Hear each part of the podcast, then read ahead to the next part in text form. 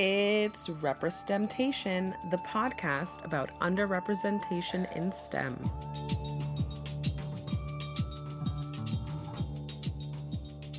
Hello, and welcome to day four of RepreSTEMtation Does Podtober. I am your host, Yamina. For those of you who don't know, Podtober takes place in the month of October, and it is basically a month dedicated to promoting and celebrating and appreciating podcasts. So, different people, different content producers participate in different ways. I have chosen to participate by publishing 31 minisodes in 31 days. Uh, I will be focusing on a different person each minisode. I will be talking about people who have made awesome contributions to STEM, um, people from diverse backgrounds, um, and I won't edit these episodes, which is why you're hearing me say ums and stalling for time because I've lost my train of thought. For those of you who listened yesterday, I apologize for how exhausted I was. Today should be better. Okay, so let's dive in. So, Today I am talking about Alan Emtage. I think I'm pronouncing that right. And Alan Emtage is basically the the the reason why um, Google exists and why a lot of the internet is the way it is. But we'll get to that in a second. Alan Emtage was born November 27th, 1964, in Barbados. Um, he went to um, McGill University in Montreal, Canada.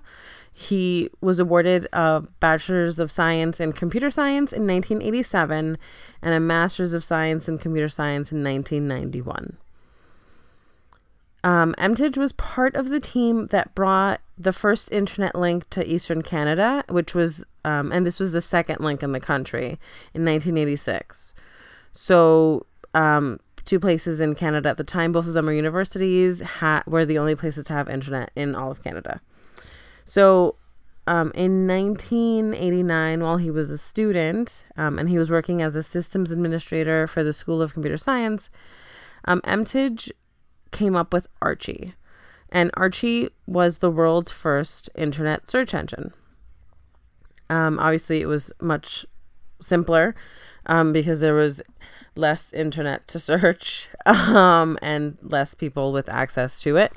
Um, but uh, this is really cool. So Archie, I'm sorry, Emtage created Archie under the radar at the school because since the internet was so new, um, the higher ups, the people who were, you know, controlling um, the purse strings, basically wouldn't fully understand what they were doing.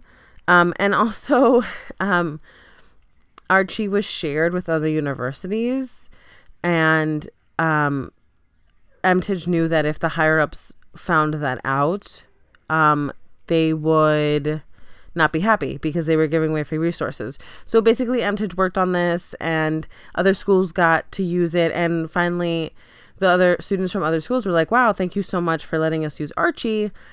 And the administrator sh- the administration at the school was like what are you talking about? They go up to emtage.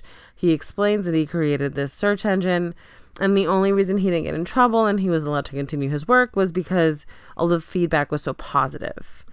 Um, so actually um, emtage never patented the algorithms um, used in making archie. Um, he wanted other people to continue his work. He wanted um, archie to grow and evolve and obviously it has um, so he was really into the idea of everyone having access to this stuff. Everyone, and obviously, if you're creating a search engine, you also want everyone to have access to knowledge in general because that's the whole point of a search engine is that anyone can use it and you can answer any questions you might have. Okay.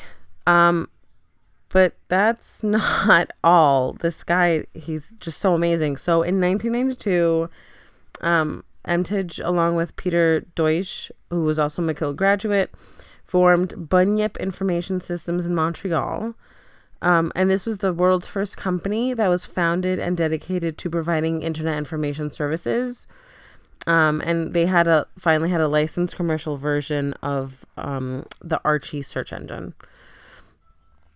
Emtage was also a founding member of the Internet Society, which sounds fake but is totally real.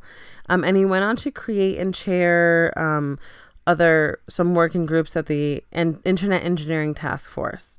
He also, and this is mind blowing, co chaired the Uniform Resource Identifier Working Group, which created the standard for uniform resource locators, aka URLs, aka web addresses. So, this um, working group basically laid out the format for what a web address would be and what what a URL would be. And so that's I if I'm not mistaken, unless I totally misunderstood this, that www.whatever.com they came up with that. So I wasn't exaggerating when I said that um, the internet wouldn't look the way it does if it weren't for Alan Emtage, um, and we wouldn't have Google um, if it weren't for Emtage because Archie was the the basis. Obviously, there were a lot of steps between Archie and Google, um, but Archie is the foundation for all of these search engines. So he's currently chief technical officer at Mediapolis, a web engineering company in New York City. Um, and it seems like he's still um, talking and touring and um, sharing his experiences with um, other people. So, um, I hope you've enjoyed learning about Alan Emtage. Um, I know I did not know about him, and I thought this was really cool. And I hope you continue to tune in to Podtober or RepreSTEMtation Does Podtober. Um, please share this. I, you know, the more people you tell about this, the more likely they are to listen, and um, the more you know, the the better it is for me, right? I want listeners. So please tell your friends to check this show out. Please share this. Please feel free to um, review my podcast on a streaming service, and um, I will talk to you tomorrow. Come be my friend. Follow RepreSTEMtation on Facebook, Tumblr, Instagram, and Twitter. Streaming platforms include Apple Podcasts, SoundCloud, Podbean, and Stitcher. However, you choose to listen to RepreSTEMtation, make sure to rate, review, and subscribe.